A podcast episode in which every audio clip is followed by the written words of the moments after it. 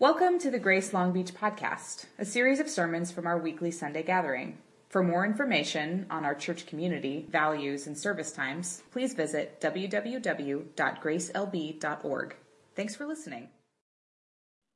Today's reading is Ephesians 5, 1 through 21. Therefore, imitate God like dearly loved children. Live your life with love, following the example of Christ, who loved us and gave himself for us. He was a sacrificial offering that smelled sweet to God.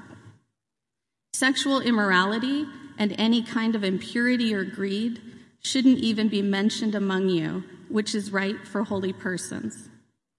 Obscene language, silly talk, or vulgar jokes aren't acceptable for believers. Instead, there should be thanksgiving. Because you know for sure that persons who are sexually immoral, impure, or greedy, which happens when things become gods, those persons won't inherit the kingdom of Christ and God. Nobody should deceive you with stupid ideas. God's anger comes down on those who are disobedient because of this kind of thing. So you shouldn't have anything to do with them. You were once darkness, but now you are light in the Lord. So live your life as children of light. Light produces fruit that consists of every sort of goodness, justice, and truth. Therefore, test everything to see what's pleasing to the Lord, and don't participate in the unfruitful actions of darkness. Instead, you should reveal the truth about them. It's embarrassing to even talk about what certain persons do in secret. But everything exposed to the light is revealed by the light.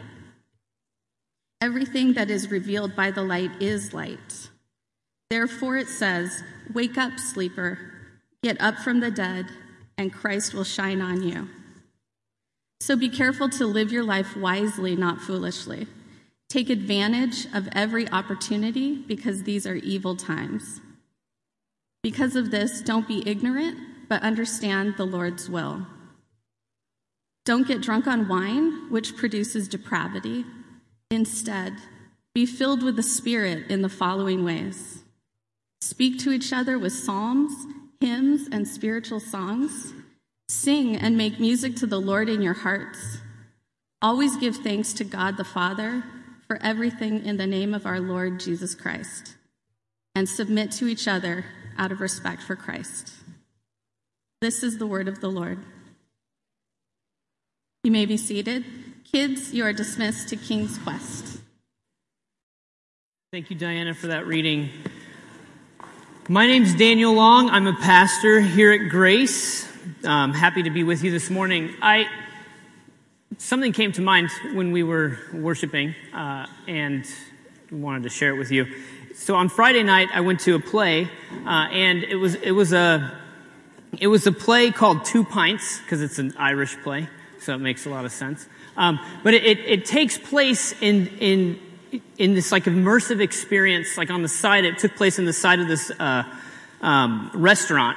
And there are tables and there are seats, and at the end of this room, which is very narrow and very small, there's something like a bar, and there's a bartender behind the bar, and then there are two people sitting at the bar, and their backs are to you. And it's interesting because the play begins with these two men, and there are only three people who are in the play, and they're talking about things like politics. They're talking about things like things that happen to them in their life, and then eventually they can't help but talk about things that they can't talk about, things like death and things like the losing or the impending loss of a parent, things like how to think about God and what does it mean that we are people on this earth, and what does the afterlife look like? And there are three acts, and each act kind of follows that sort of structure where it begins with, they're just, people are just talking, and then they get to the things that matter. And what's really fascinating about this whole thing is the bartender never says a thing. You don't know why he's actually there. But I can't help, my brain just wants to make meaning of things, so I'm like, I wonder who that is. And I wonder if in some ways this is a figure, and I'm not saying that this person is supposed to be God, but the bartender is what makes this space possible for something like this to occur, for these two men to encounter one another and then to begin engaging in conversation about the depths of their lives.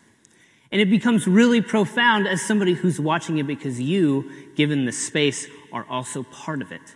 And in between the acts, you begin to have conversations in reference to what has been said, and you begin to share life with one another.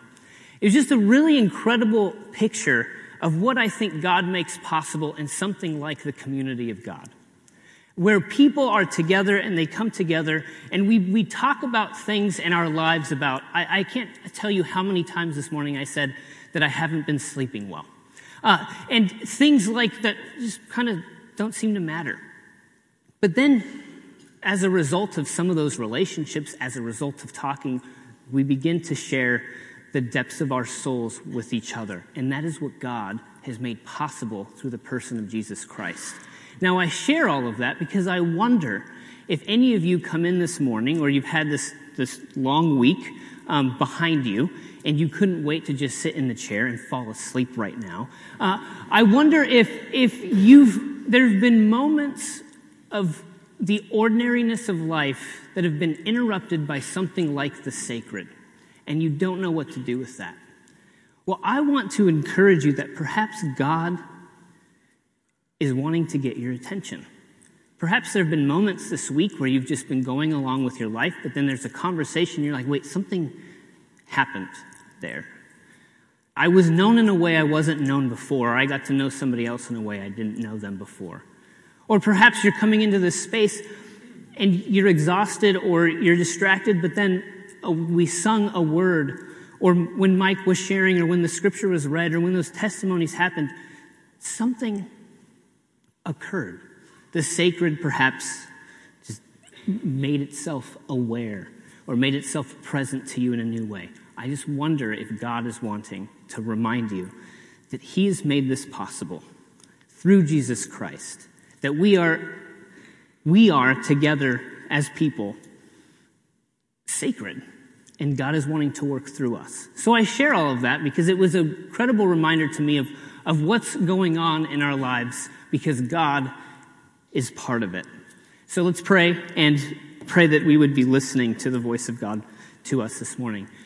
God, you are good. I love you so much, and I love that you can speak to me through things like plays. I thank you that you can speak to us through other people, through random conversations that are just something beyond random. Thank you for testimonies where you can speak to us through people who've had profound experiences of fear and trust, of praying with others. Thank you that you can speak to us through your word, through our singing together, through something like communion. God, I pray that your presence would be felt by us today, that we would know that you are a God who is with us. And we would trust in that, and we would be grateful for it, and be transformed by that presence. In Jesus' name we pray. Amen. If you want to turn to your Bibles, Ephesians 5, we're in a series in the book of Ephesians.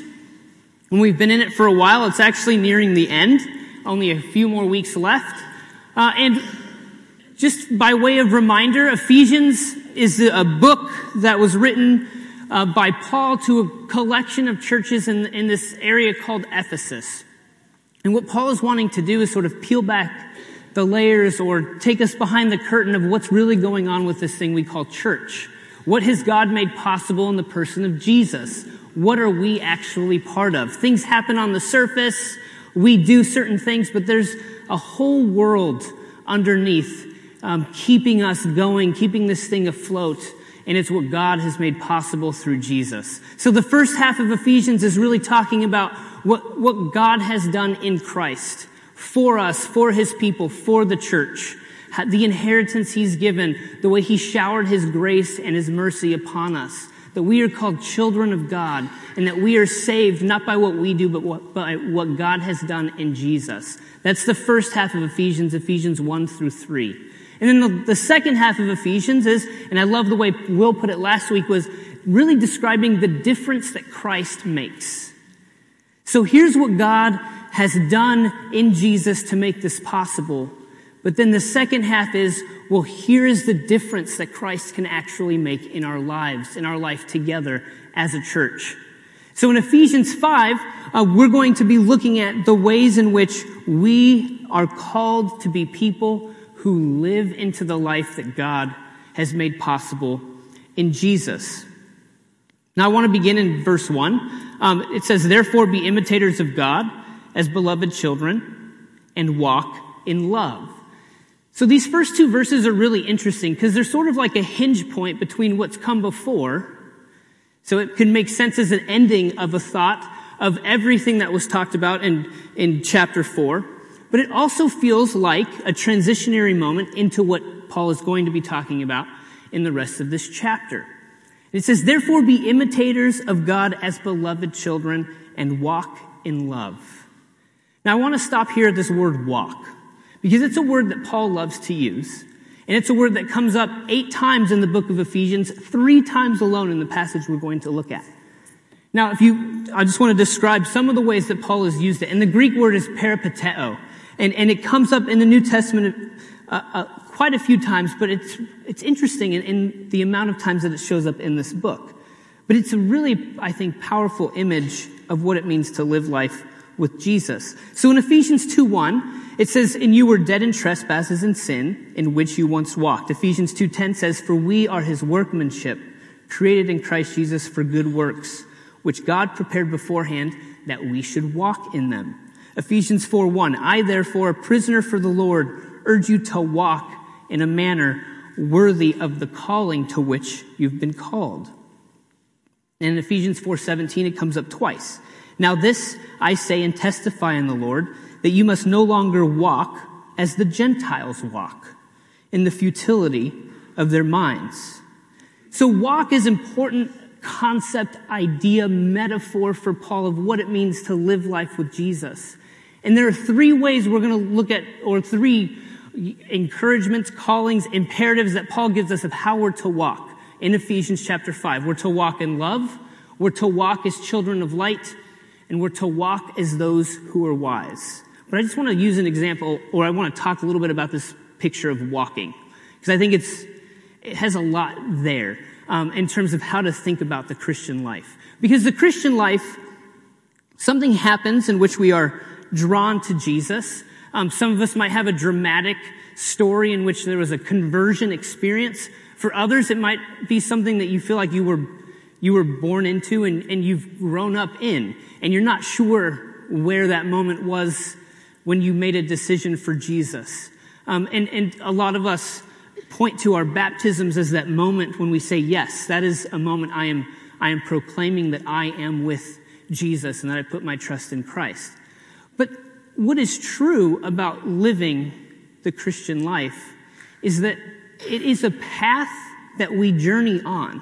And it's one that we journey on together. And the wonderful news that Ephesians offers is that there was this one time you were stuck in this one path of living. And it's defined by things like darkness, by sin, by trespasses. It was the only way you knew how to go.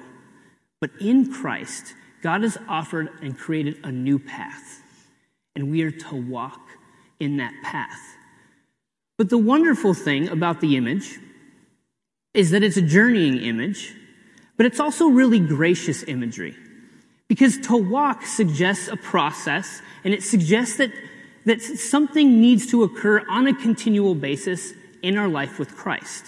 Just because a new path is open for us to walk down doesn't mean that it's actually easy to let go of all of the things, all of the baggage that we've acquired in walking this other path. I'm in the middle of a novel right now called The Underground Railroad, which talks about this slave named Cora who escapes from slavery. And her escape and her time in slavery is actually only probably the first maybe 10%, 15% of the novel. The rest of the novel is her trying to figure out how to learn as a person who is free. And I think that is an incredible picture of what it means to live in the Christian life and to walk in the way that God has provided for us, because we need to learn how to be people who are free in Christ. We need to learn how to be people who walk in step with Jesus. We need to be people who, yes, let go of all of these other things that we've acquired in walking this one way to say, okay, I'm going to now walk in this way. But it's a process and it's a journey, and it takes quite literally a lifetime. I also read another article this week, which I thought was really fascinating, and it calls What It Takes to Put Your Phone Away. And a friend sent this to me, and it's from The New Yorker, and it's talking about how we are so addicted to our digital technologies. Raise your hand. My name is Daniel Long, and I'm addicted to my iPhone. But there's this sense in which we, as people, we know this isn't good for us. We know our relationship to technology, to the internet, to the things that we consume isn't necessarily good for us, and we don't like how much time we're spending on it. Right, but we still do. Just because I don't like it doesn't mean tomorrow I'm going to necessarily change, just because I've said in my brain, I don't like that. And in this article, it talks about these researchers, some people who've done work, that start suggesting things like digital detoxes, right? Retreats where you go away and you put your phone and you leave it somewhere that you can't get to because you want to, but you can't. When you're Jonesing, you're like, I need it, but then you just got to leave it behind. You can't get to it. And it talks about how there's this sense in which we as people, we need to acquire different habits if we're going to live in the way that we want to live. Knowledge, understanding, just desires of not wanting to do something doesn't actually affect change. What affects change is a letting go of something and then acquiring a new way of life. One of the authors that the article cites talks about how we need a different philosophy of life in general, in terms of productivity, how we spend our time, what it means to be a human being, instead of a human doing. But it's really fascinating because what these authors are talking about is something like formation. That the dynamics at play in walking into a life that you want to walk, in our case, in the book of Ephesians, walking toward Jesus, requires choices, requires partnership. It requires actually doing things with our lives that help sustain our walks in the way that we want to go. And so it's fascinating that I think Ephesians and Paul is bringing up all of these dynamics of what it means to be formed into the likeness of Jesus. And so what are the three ways that Paul is encouraging us to walk? Well, the first one is that we're to walk in love. Again, 5:1, therefore be imitators of God as beloved children and walk in love as Christ loved us and gave himself up for us, a fragrant offering and sacrifice to God. So why are we to walk in love? Because Christ himself loved us. What I love about Paul is anytime he is calling us toward a new way of life, it's always grounded in something that Christ has already done. Walk in love because Christ himself loved us. You are beloved children. Walk in love. And as Paul continues, this way of loving, this way of walking in love is contrasted with things like sexual immorality, with things like greed. So this walking in love, what shape does this love take? It takes a self-emptying, self-giving love like that of Jesus instead of the self-gratifying and the self-indulgent love that often plays out in things like sexual immorality, in things like acquiring and grasping for things like greed. So to walk in love is to walk in a way where you are giving yourself for the sake of others in the way that Christ gave himself for us. And I think it's fascinating because Paul also goes in this passage to talk about how it's supposed to affect the way that we talk. So walking in love and the path that we're called to walk has something to do with our bodies, right? We're supposed to use our bodies in a way that not to gratify our desires or to simply to gain whatever we want, considering our sexual pleasure, But it's also in the way that we talk. We're supposed to abstain from a certain way of talking.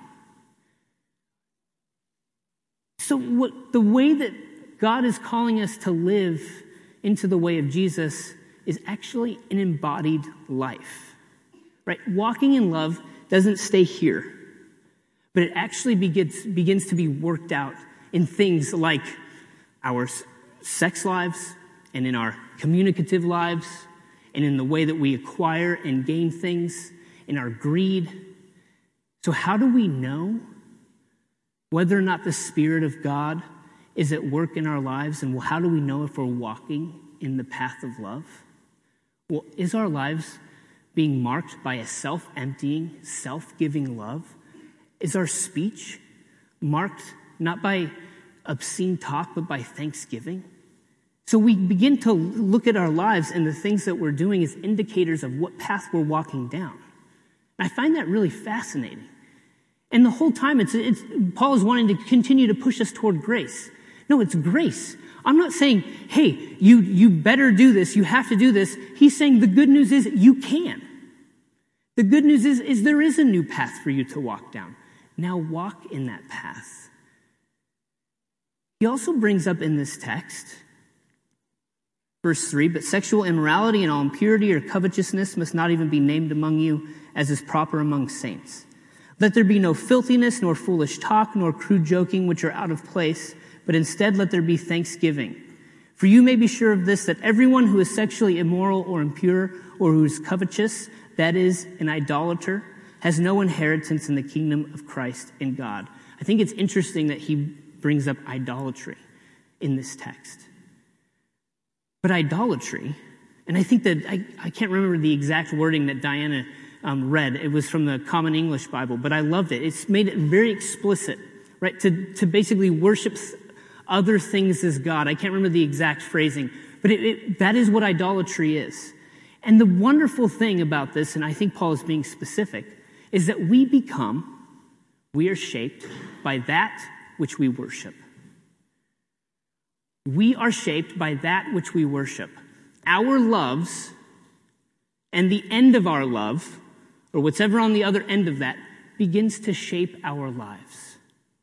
And so the question is our focus the object of our love, Jesus?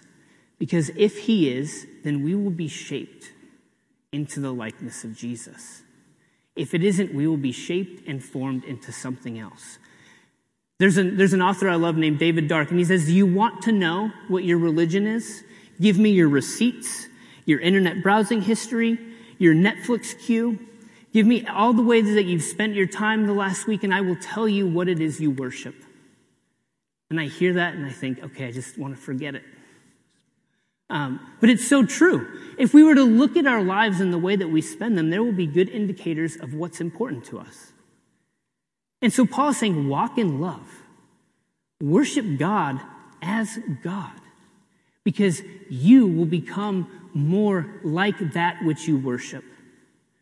And if your orientation is to worship something else, to worship yourself, or something else you think promises you life and will give it, then you will become to look a lot like that thing.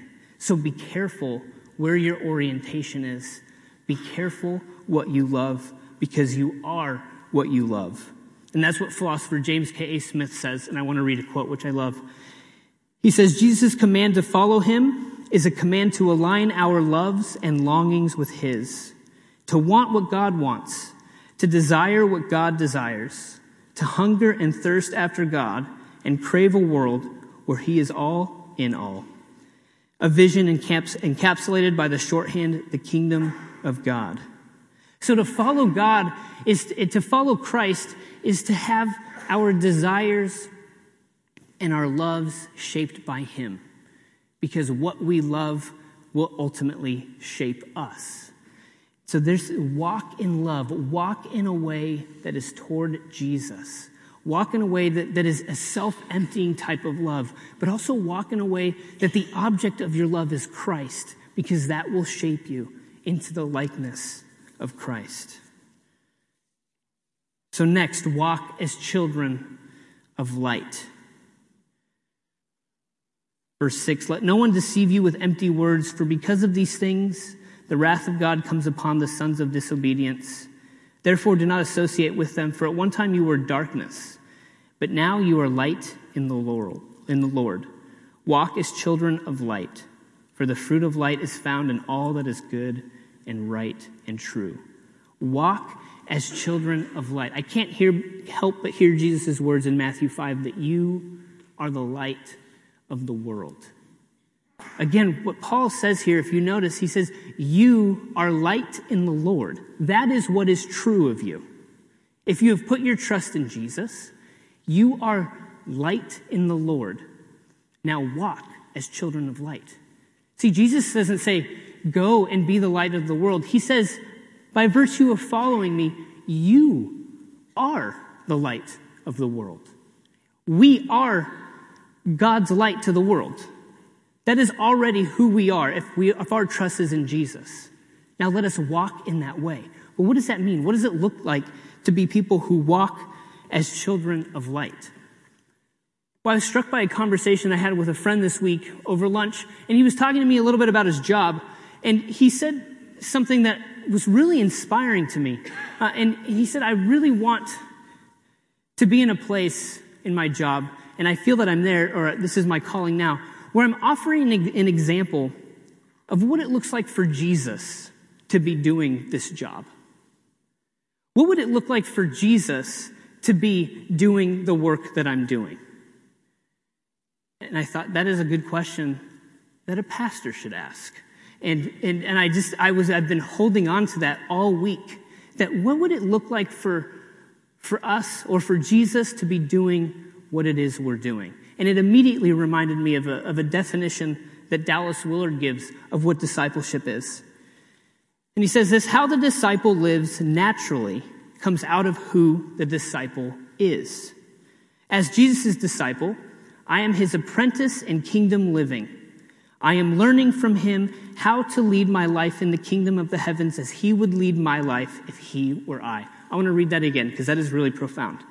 I am learning from him how to lead my life in the kingdom of the heavens as he, Jesus, would lead my life if he were I. It is my faith in him that led me to become his disciple. My confidence in him simply means that I believe that he is right about everything. That all that he is and says shows what life is at its best, what it was intended by God to be. So what is discipleship? Discipleship is living in such a way and being formed by the Spirit, by Christ through his Spirit, so that it is as if Jesus was living my life. And that's what I think is so fascinating about the Christian life, is that all of our lives are particular.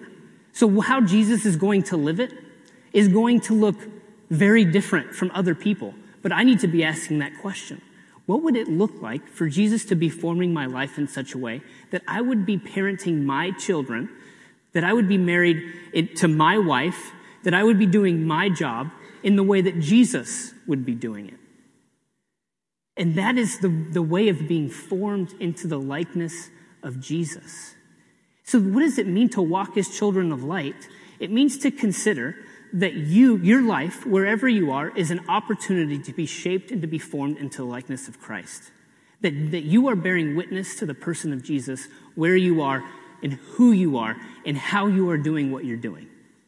That means that the job that you have, that there's a certain way that if you were to be formed by Jesus, that you then would become a disciple as a result of that job, and that job would then become and to look like as if Jesus were doing that job. Your family, your work. I keep thinking of teachers. I keep thinking of those who are executives, entrepreneurs, those who are parents at home with your children, that we are called to walk as children of light where God has called us to be, that we each have an opportunity to bear witness to the light of Jesus wherever God has placed us. But it requires a continual walking and formation by Christ in our lives so that what we are doing becomes to look more and more like if Jesus were doing it. That's what discipleship is. And that's what my friend over that lunch helped remind me of. He's asking the right question. yeah, what would it look like for Jesus to be doing the work that I am doing? So don't hear me saying, go and be light. Hear me saying, you, if you've put your trust in Jesus, are light. You are light. One of my favorite pieces of scripture in this passage is verse 14.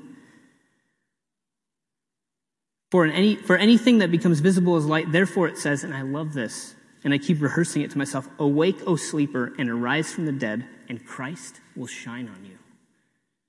Christ will shine on you. Christ, through his love and mercy and grace, has shined upon us. We are simply to bear witness to the light which is already shining upon us. So then now, walk in love, walk as children of light, walk not as unwise, but as those who are wise. Verse 15, look carefully then how you walk, not as unwise, but as wise, making the best use of the time because the days are evil. So what does it mean to walk as those who are wise? Well, wisdom is a big deal in Scripture. But what do you think of when I say the word wisdom? Is it intellect? Is it knowledge? Because in the scriptural kind of imagination, wisdom is something like a craft. Wisdom is something like the ability to look at the way life is and how it works, and then respond appropriately and accordingly. So wisdom isn't so much knowledge or intellect, but rather an ability to live one's life in reference to what is true about the world. So to live as wise rather than those who are unwise is to live as somebody who recognizes that there is a creator. Proverbs says the beginning, or fear of the Lord is the beginning of wisdom. This sense that there is an orientation to something other. That wisdom is not to live according to my own will, which Paul will continue on in that passage, but rather in reference to the will of God. So wisdom is to know that there is a will outside of my will that is calling upon me. Wisdom is also knowing that time is a gift, right? Paul continues in this passage to talk about time. Well, why is that? Because wisdom recognizes that we have been given time as gift. The time isn't mine. I didn't do anything to earn time. I was born into it, and it is given to me for however long it will be given to me. So use it wisely. Time, that isn't supposed to create anxiety or fear, which I also struggle with. There isn't enough time to be as great as I want to be. But time is opportunity, right? Time is opportunity to walk toward Jesus and to bear witness to God in the world. So wisdom is saying, okay, there's a creator. I'm not the creator. Wisdom is saying time is a gift. It's not about me. It's not about what I want. It's not about my will, but it's about God's will. But also in this passage, it's really interesting that he brings up drunkenness and excessive living, debauchery, because Christians don't get drunk, and Christians don't go on in excessive carousing and getting whatever they want. That's not wise living. Wise living isn't to do that, isn't to simply numb yourself, or isn't to get wild and to get crazy, but rather if you're going to be under the influence of something, be filled with the Spirit, Paul says. To be a wise person is to be under the shaping power of the Spirit. Paul says to be filled with the Spirit, which was really fascinating. You have this whole trajectory of chapter 5, right, where it talks about all of these things that we are to do, all the ways in which we're to walk.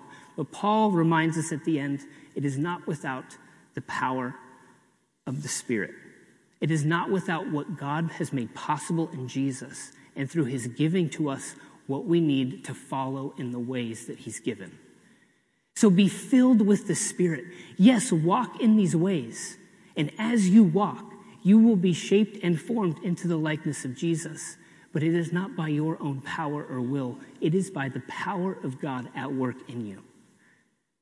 Now that's good news to me. Because as I think about somebody who wants my love to be oriented to Jesus, it's often the case that it can feel like burden. And it's easy to hear a sermon like this and think, man, I am just not doing enough. And certainly God must be so disappointed in me. Now, for some of you, you do need to hear the word, hey, you go on walking in love, and you go on and walk as those who are wise and walk as children of light. Now, if you've put your trust in Jesus, you recognize, oh, wow, my life isn't, kind of connected with that. Well, yes, go on and walk in that way. But for others of you, it's not about, like, oh, you're not doing enough or you're a terrible person. It's about the grace of God that has made another way for you to live. It's about the grace of God that has given you the actual possibility toward life, the life that is found in Jesus. What we're talking about this morning is formation, that to be people who are with Jesus is to be people who walk toward Jesus in such a way that our life is being continually formed in the likeness of Christ, that our life is being shaped by the things that we are doing. Now, that our lives, our shaping us, whether you like it or not, it is not a neutral, playing field. You are always being shaped and formed. But what is shaping, what is forming you? Is it the person of Jesus?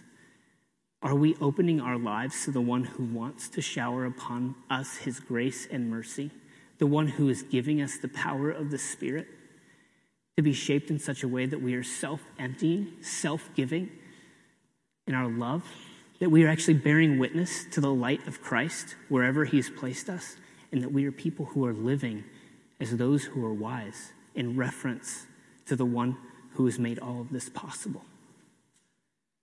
So thanks be to the God who has given us a new way to live and who's opened before us another path down which we can walk together.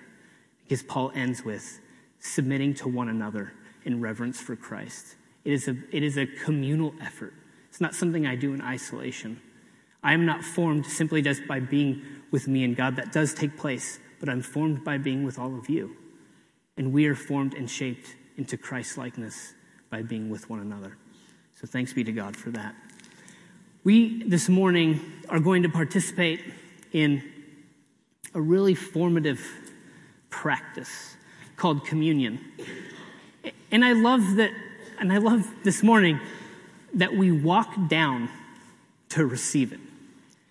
Because there's something about walking toward that which offers us life, to walk in love toward the table to receive from God, that this becomes the food, the nourishment that is required for us to walk as children of light, that this is to walk as those who are wise, as we know that we can't save ourselves. We can only be saved by the grace and mercy of God and what he's done in Jesus Christ. So that is what this opportunity is. That is what this practice makes possible, is a communal walking down together to say, this is what we need. This is the food. This is the nourishment. This is the love. This is the forgiveness. This is the life that is possible for us in Jesus. So I want to encourage you. I want to welcome you. Even if you're not a part of this church, you can participate. Those who have put their trust in Jesus, this meal is for you. And I want to also just ask that you think, as you come down, as you walk with others, that you remember, that you look around. I do this. Maybe it feels awkward, but I look at people because I think, wow, yes, you are my brother. You are my sister. We have experienced the love and the grace of Jesus together. That is miraculous. So I'd like for you to stand. Those who are going to be serving, you can come forward. Those who are going to be releasing the rows, please come forward too. Hold on to your to the elements because we will be partaking those together.